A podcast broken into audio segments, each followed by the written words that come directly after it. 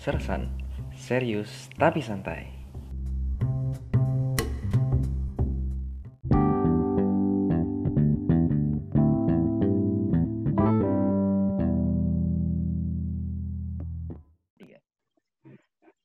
Sersan Podcast, serius tapi santai. Serius tapi santai. Oke, selamat malam teman-teman setia pendengar Sersan Podcast. Selamat berjumpa kembali di Sersan Podcast edisi keempat. Ya, pertama-tama mohon maaf dulu karena minggu lalu mungkin kami nggak sempat menemani malam minggu teman-teman. Karena berbagai hal yang harus kami urusi di negara ini. Cailah, gaya banget.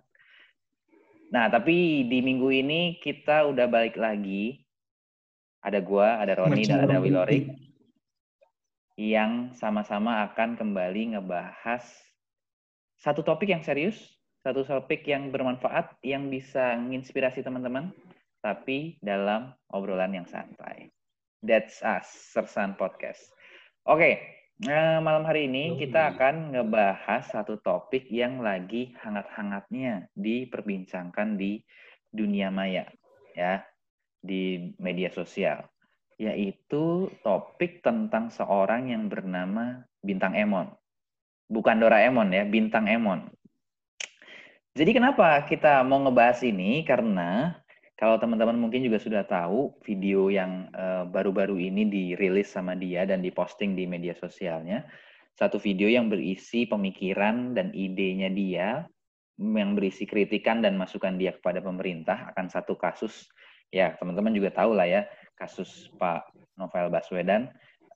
Ya, dia menyuarakan pemikirannya di dalam satu video yang berdurasi kurang lebih 1,5 menit.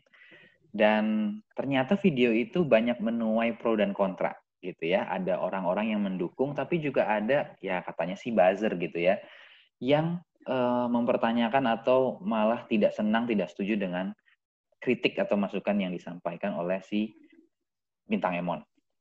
Dan malam hari ini kita akan coba ngobrolin, ya malam hari ini memang nggak ada Bintang Emonnya di sini, tapi ya kita teman-teman doakan supaya satu saat kita bisa ngundang dia gitu ya.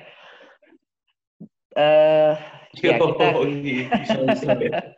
Tapi kita akan coba ya. Tapi ada bintang di langit kok. Bintang kejora kali, bintang apa. Nah, tapi ya kita akan coba obrolin dari apa yang kami ketahui. Bintang siapa? Minuman. Oh, itu sponsor, bro. bukan diundang, bro.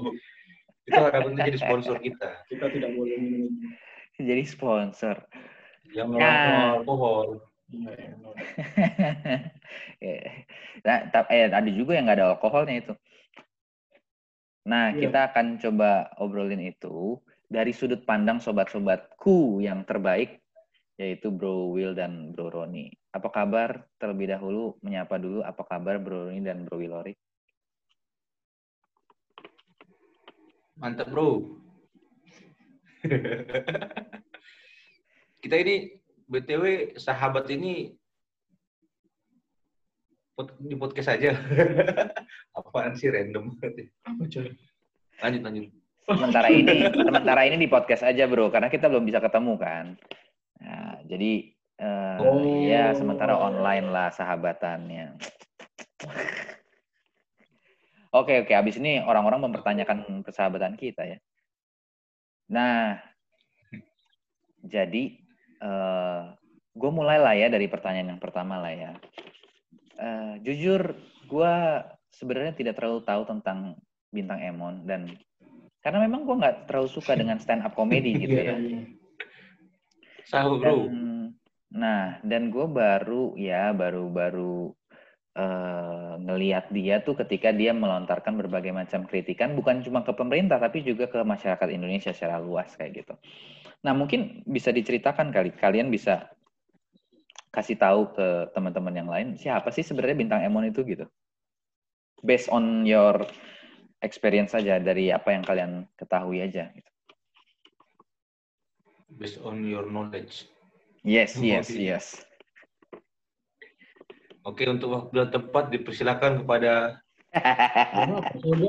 nanti gue tambah Kala, sebagai orang yang sangat mengikuti stand up komedi Indonesia ya. Awak apresiasi lah kalau pengetahuan suci. Gitu. Awak itu dulu. Gitu, bro. Awak tahu aja cuma Bintang Emon itu juara suci. Juara suci ya itu udah terus apalagi. Terus dia itu ya pernah main film sama Ernest. Itulah yang nggak tahu, cuma sekedar itu aja. Tapi kan lu suka sama memperhatikan. Ya, akhir-akhir ini dia bukan akhir-akhir ini ya, udah ini kan. Udah apa? Akhir-akhir ini kenapa? Sering inilah muncul di Instagram kan BPO gitu. Oh oke. Nah itu menyambung yang gue mau tanyain tadi. Maksudnya kan lu suka memperhatikan dunia maya dengan segala, ya terutama yang berbau tentang isu politik atau isu apa gitu. Nah maksudnya lu tahu nggak sih sepak terjangnya si Bintang Emon itu dalam hal-hal yang seperti itu gitu?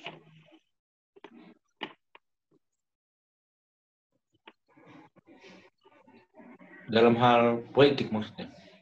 Iya, yes, dalam hal dia mengkritik, memberikan kritik, masukan, kayak gitu.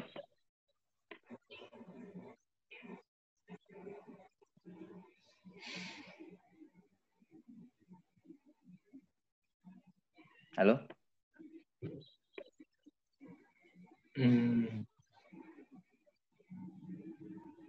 Kalau yang gue tahu sih ya, maksudnya mungkin di sini memang konteksnya dia ngomong bertepatan dengan isu itu gitu kan. Ya sama kayak kita gitu, bikin podcast bertepatan dengan isu Bintang Emon.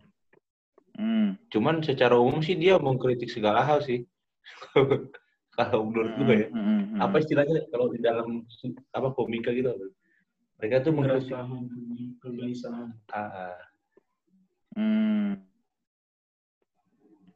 Nah, Kalau dari kalian sendiri setuju nggak sih sebenarnya dengan apa yang dilakukan sama si Abang Bintang Emon ini? Dan kalau setuju kenapa gitu? Kalau gue setuju ya, karena kan stand up comedy itu dia berbicara kejujuran. Yang gue tahu ya tentang stand up. Itu gue tahu itu karena gue menonton stand up dan kalau nggak salah Panji atau jurinya gitu ngomong kalau stand up comedy itu ya tentang kejujuran gitu, kegelisahan. Dan dulu pun awal-awal stand up comedy kalau gue baca-baca sejarahnya dari tahun 1800-an itu kan udah ada di Amerika kan stand up comedy. Awalnya itu cuma ngeledek-ngeledek dengan konteks komedi, terus masuklah genre atau grup-grup yang lain atau semacamnya itu berbeda dari yang awal. Nah, yang baru-baru waktu itu tahun-tahun 1980-an itu dia ngomongin politik, dia komedi politik itu dengan mengkritik, lucu-lucuin gitu.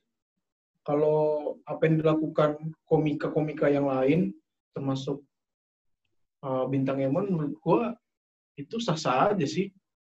Kan kondisinya memang kayak gitu. Ada yang salah, ya udah dibahas dengan komedi lucu-lucu.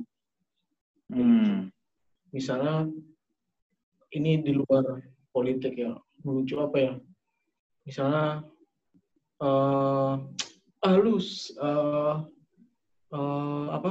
sering jatuh-jatuh kayaknya berat badan lu makin naik gitu. Maksudnya gue nggak bisa ngelucu sih, nggak bisa stand up, cuman bentuk stand up tuh kayak gitu. Dia ngerosting, cuman karena jujur dan dibikin lucu gitu. Oke, berarti beda sama bully. Oh, bully fisik kan, sampai orang itu nangis, sampai mengadu. Oke, berarti itu kaitannya dengan stand up comedy yang memang tadi lu bilang mau menunjukkan satu kejujuran, mau bilang satu kebenaran, tapi itu dikemas dalam cara yang jenaka, yang lucu gitu ya. Betul. Dan sebenarnya itu sah-sah aja gitu, karena memang ya itu kan ekspresi seni gitu kali ya. Iya. Oke. Nah, kalau kayak gitu berarti kenapa? Kalau menurut kalian sendiri nih, kenapa sampai ada orang-orang yang protes atau orang-orang yang tidak setuju kayak gitu dengan cara yang seperti itu gitu?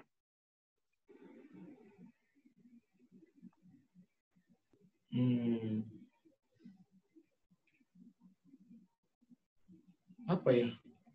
Mungkin mereka memang nggak tahu stand up itu apa. Yang mereka tahu Bintang Emon bikin bikin konten, dan mereka interpretasinya itu sebuah meledek gitu, kritikan. Padahal itu kan jelas komedi, bentuk komedi. Pas yang konten-konten yang sedang hangat ini kan dia bikin lucu tuh. Lu nyiramnya nggak sengaja. Kalau dia apa sih? Jalan. Pokoknya itu kan lucu ya. Kalau di part-part yang dibikin itu, dia bilang kayak gitu. Ya kalau orang lain banyak yang protes atau mengkritik-kritik, ya itu mungkin mereka nggak terima. Dan mereka mungkin nggak tahu stand up. Banyak kok stand up atau komika yang nggak sengaja gitu kepleset mulutnya, tiba-tiba langsung diomelin. Bahkan suku sendiri gitu. Sama sih, itu dari sisi stand up ya. Kalau gue sih melihatnya gitu, kenapa banyak yang nggak terima juga.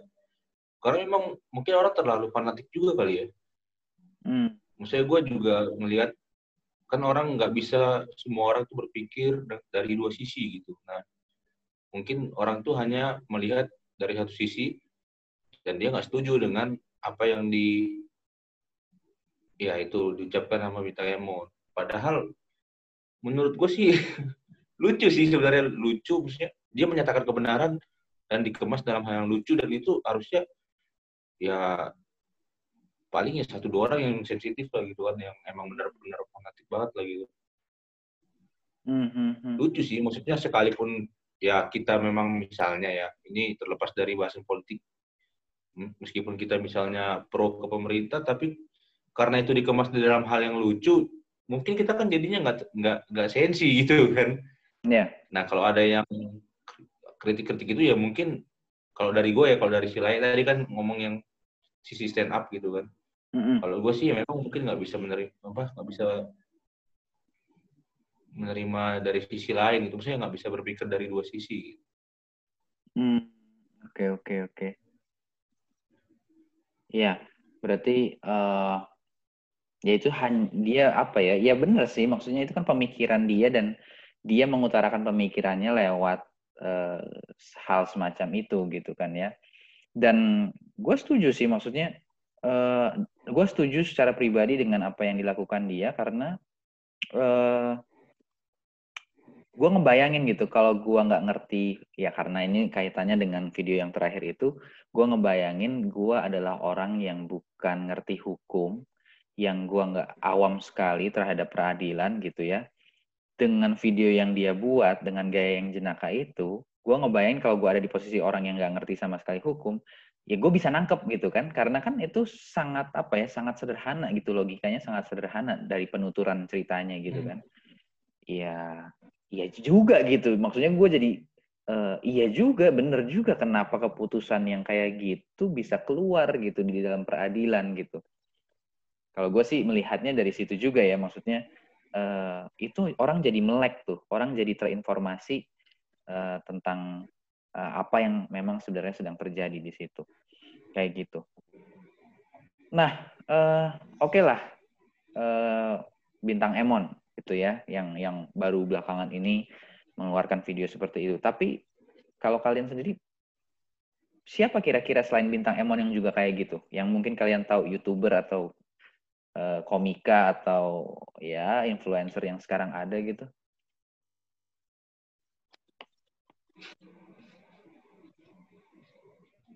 Banyak sih sebenarnya. Siapa ya satu lagi ya? Yang punya atau yang hostnya UFC bukan petarung ya, komedi. Itu kan dia dipanggil Musang ya, karena dia waktu itu di stand up-nya dia bilang Musang apa gitu. Pokoknya dia ngerosting Musang lah. Kayak gitulah ya. Terus komunitas Musang nggak terima gitu kan. Akhirnya dia disuruh minta maaf. Panji pun asik, gue sebut nama lagi. Mas Panji pun kalau nggak salah juga gitu kan, disuruh minta maaf karena atas apa yang dia bilang di dalam materinya. Kalau nggak salah, Ernest juga pernah ya. Ernest juga pernah. Kayaknya. Ernest tuh biasanya bicara tapi tentang bukan, ini ya. Bukan politik ya, cuman maksudnya menyampaikan apa yang menjadi keresahan. Kalau Ernest tuh biasanya bicara tentang kehidupan sosial, jadi menyampaikan apa yang menjadi gitu keresahannya ya? Dan menurut dia itu kebenaran gitu kan yang harus diterapkan. Gue nonton podcastnya Deddy, Om Deddy sama si Bintang Emon yang sekarang ini kan lagi diupload di YouTube-nya Mas Deddy. Kalau nggak salah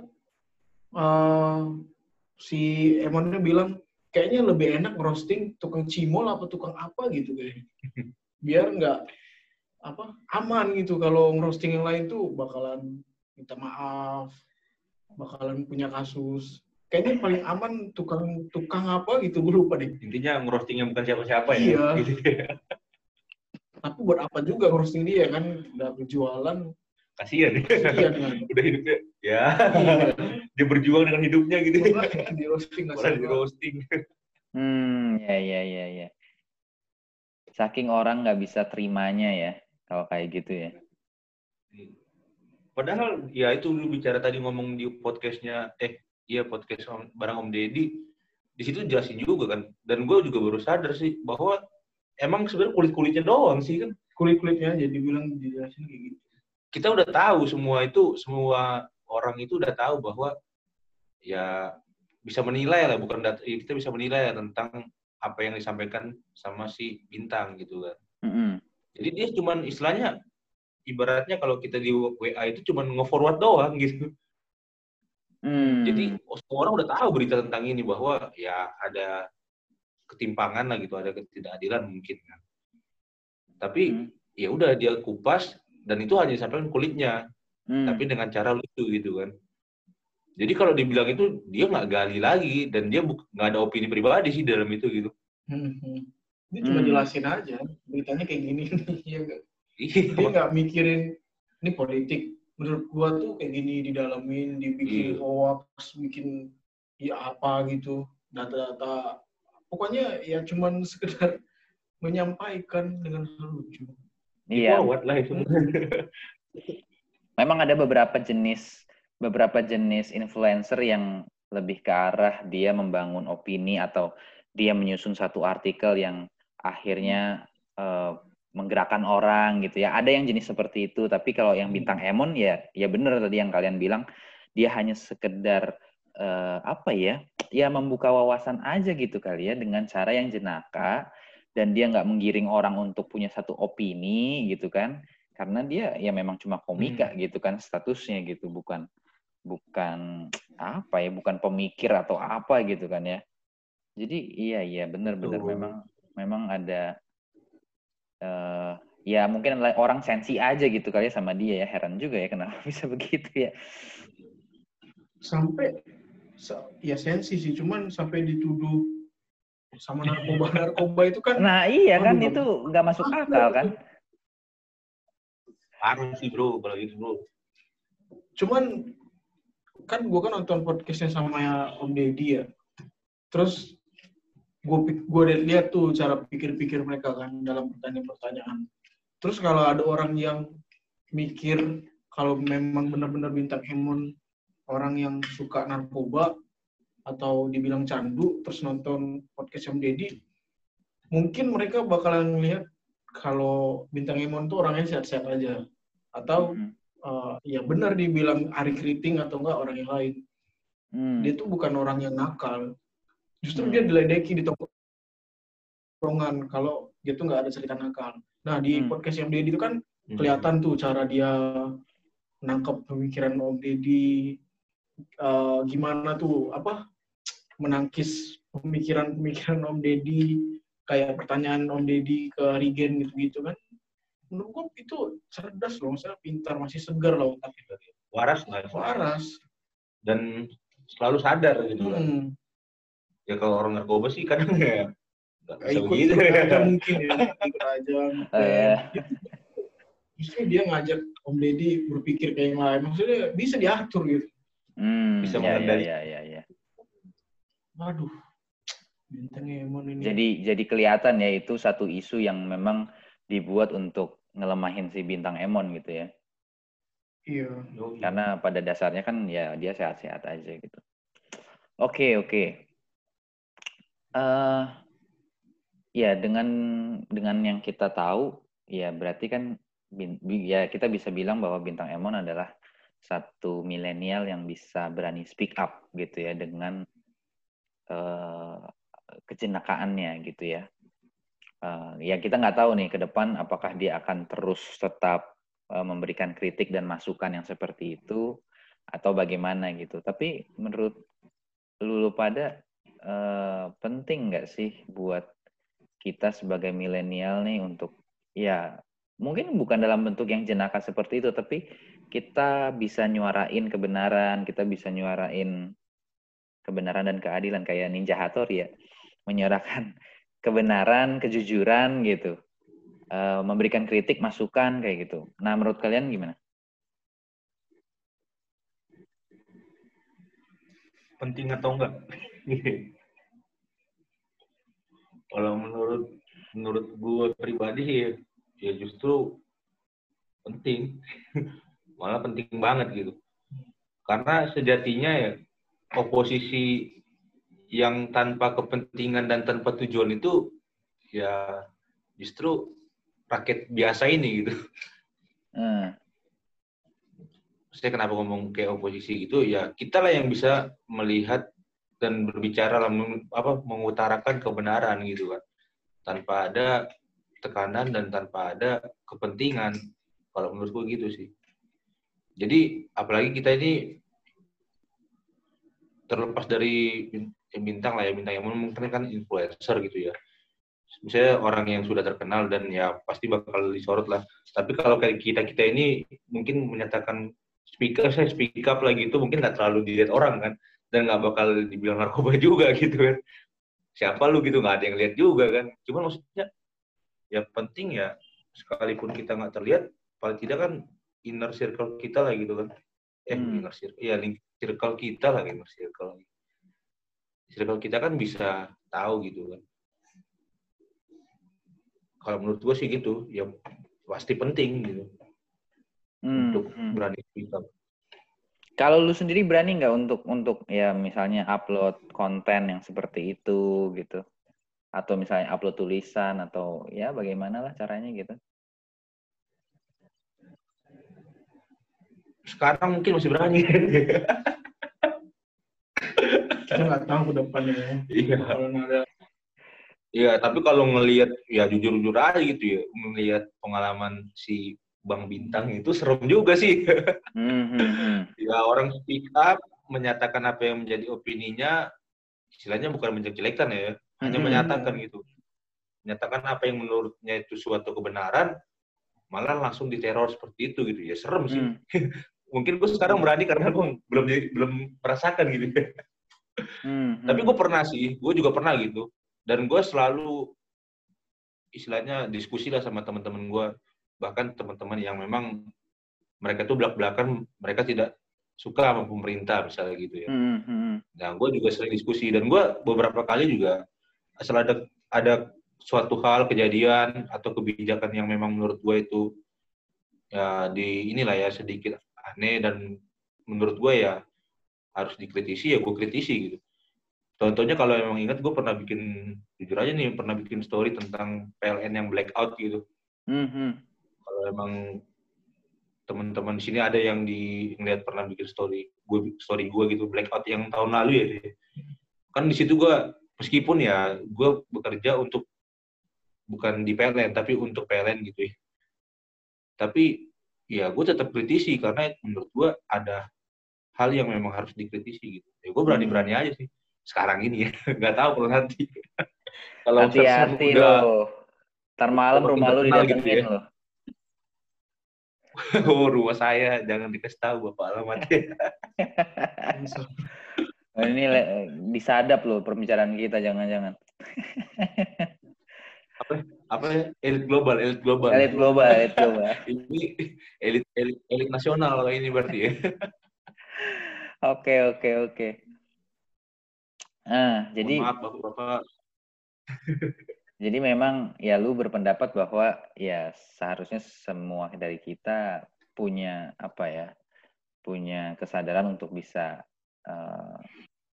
ya terus menyatakan kebenaran lah ya, maksudnya ya memang banyak orang di luar sana yang juga belum ngerti kita gitu, yang punya wawasan yang belum seluas kita, dan bagian dari kita adalah mengedukasi gitu dengan segala konten yang akan kita bikin, dengan segala cara, misalnya kayak si Bintang Emon, misalnya lu dengan cara bikin story dan lain sebagainya di Instagram kayak gitu ya.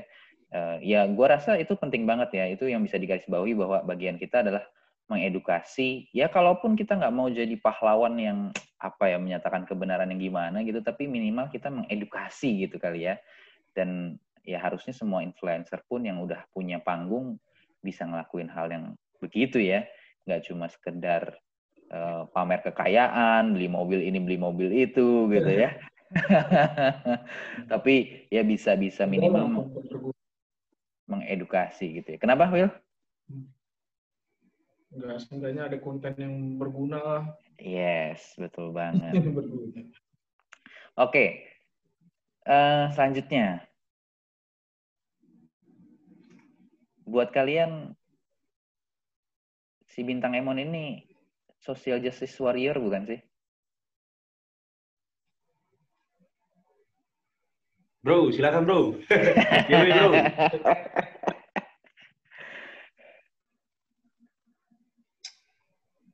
Aduh, gue belum bisa menyampaikan pendapat dari gue. Anda dulu silakan.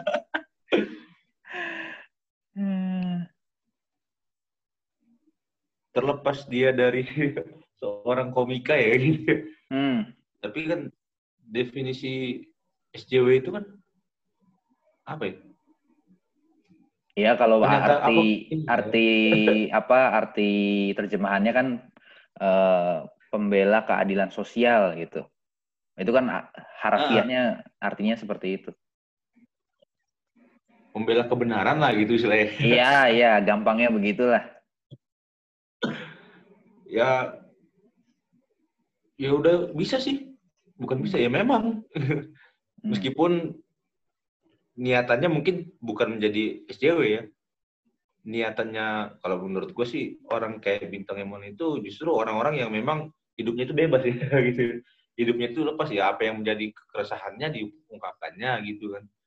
Bukan karena memang dia ini ya. Cuman menurut gua kalau bicara di SJW, entah dia itu mau mengakui dirinya SJW atau tidak, tapi menurut gua yang sebagai orang rakyat biasa lah, menurut gua dia SJW gitu. Dari SJW. Ada orang yang ngaku-ngaku SJW kan.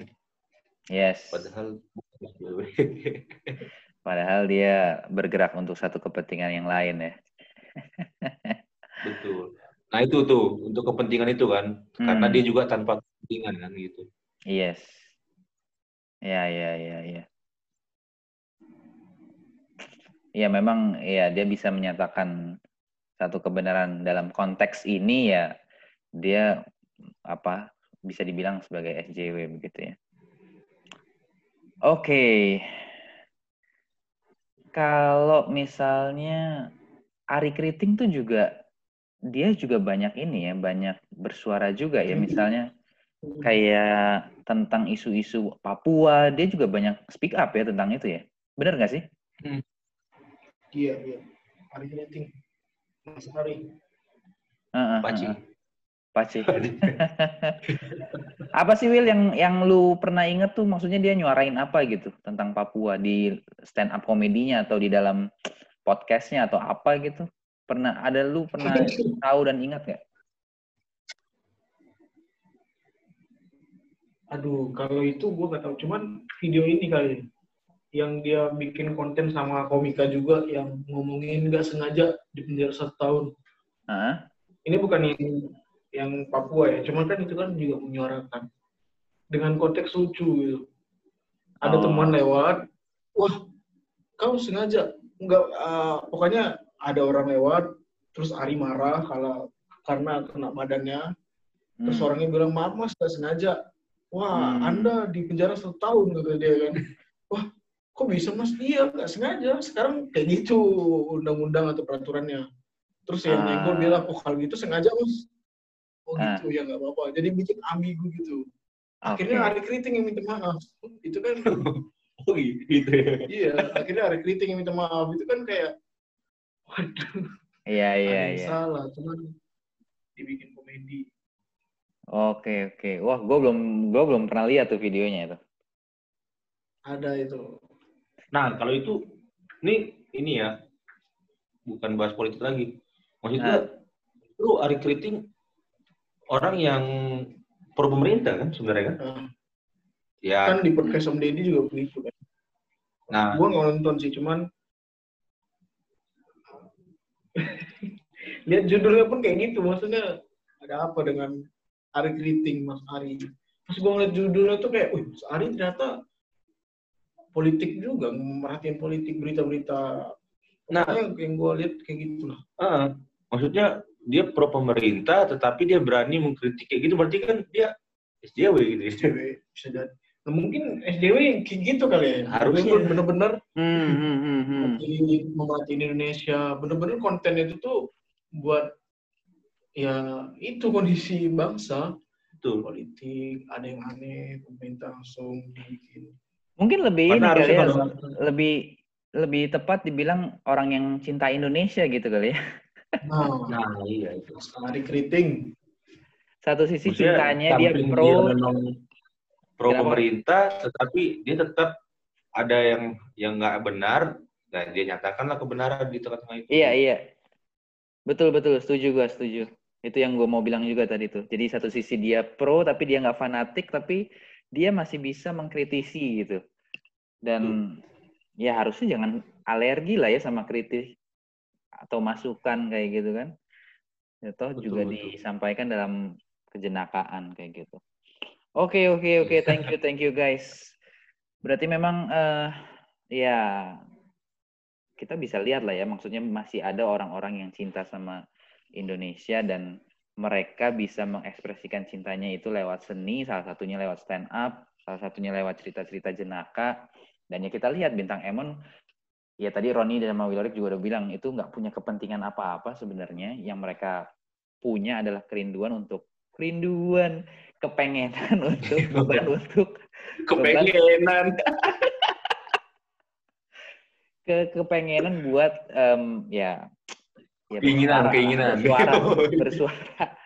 bersuara, menyuarakan kebenaran, menyuarakan masukan, kritik kepada pemerintah, dan juga sekaligus mengedukasi masyarakat kita secara lebih luas gitu ya. Dan dalam hal ini Bintang Emon bisa mengedukasi kita atau orang awam dengan hukum, dan dia ambil contoh kasus ya Pak Novel Baswedan ini begitu ya. Oke, dan masih banyak orang yang juga bisa seperti itu, termasuk juga kita sebagai golongan generasi milenial, kita bisa ambil bagian juga dalam bentuk kita masing-masing dan juga cara kita masing-masing. Oke, terakhir, secara cepat aja, satu kata yang bisa menggambarkan Bintang Emon buat kalian atas kasus yang sedang terjadi ini, atas isu yang sedang terjadi ini. Satu kata aja. Satu kata atau satu kalimat nih? Satu kata susah, bro. Ya makanya itu satu kata unik yang menggambarkan Bintang Emon di tengah-tengah isu yang sedang begini.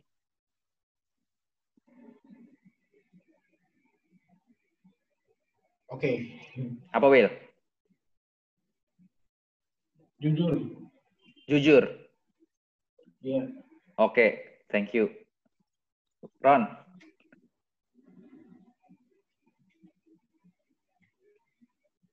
Gue bingung kalau mau gimana? Tapi mau bilang dia itu apa ya?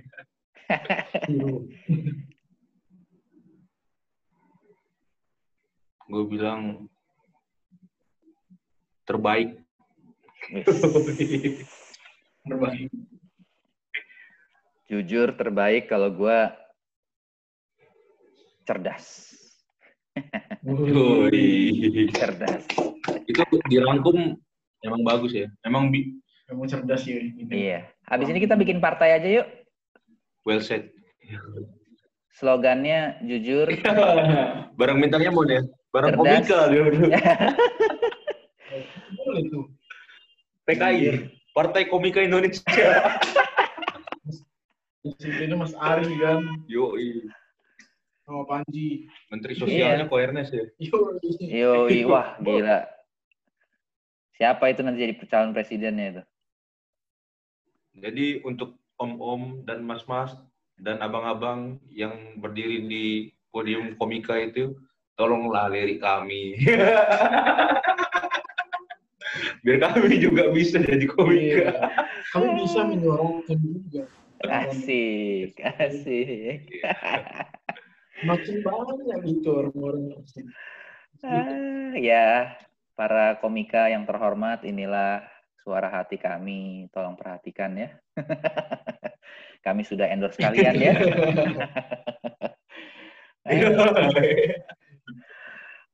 Oke. Ya, tidak terasa waktu kita sudah habis, guys. Thank you untuk obrolan kita.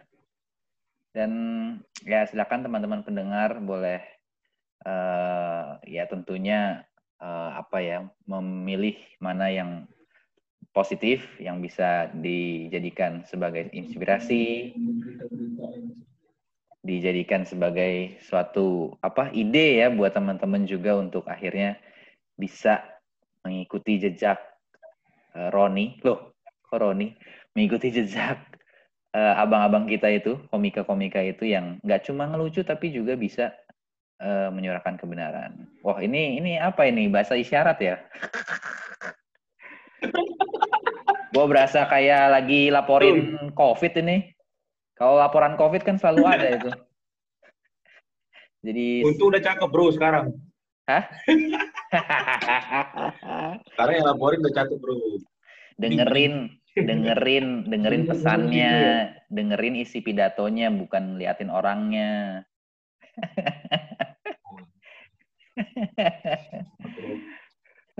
Oke. Thank you buat kebersamaan kita. Sampai jumpa di episode 5 minggu depan. See you next time. Stay tuned on our channel. Bye-bye.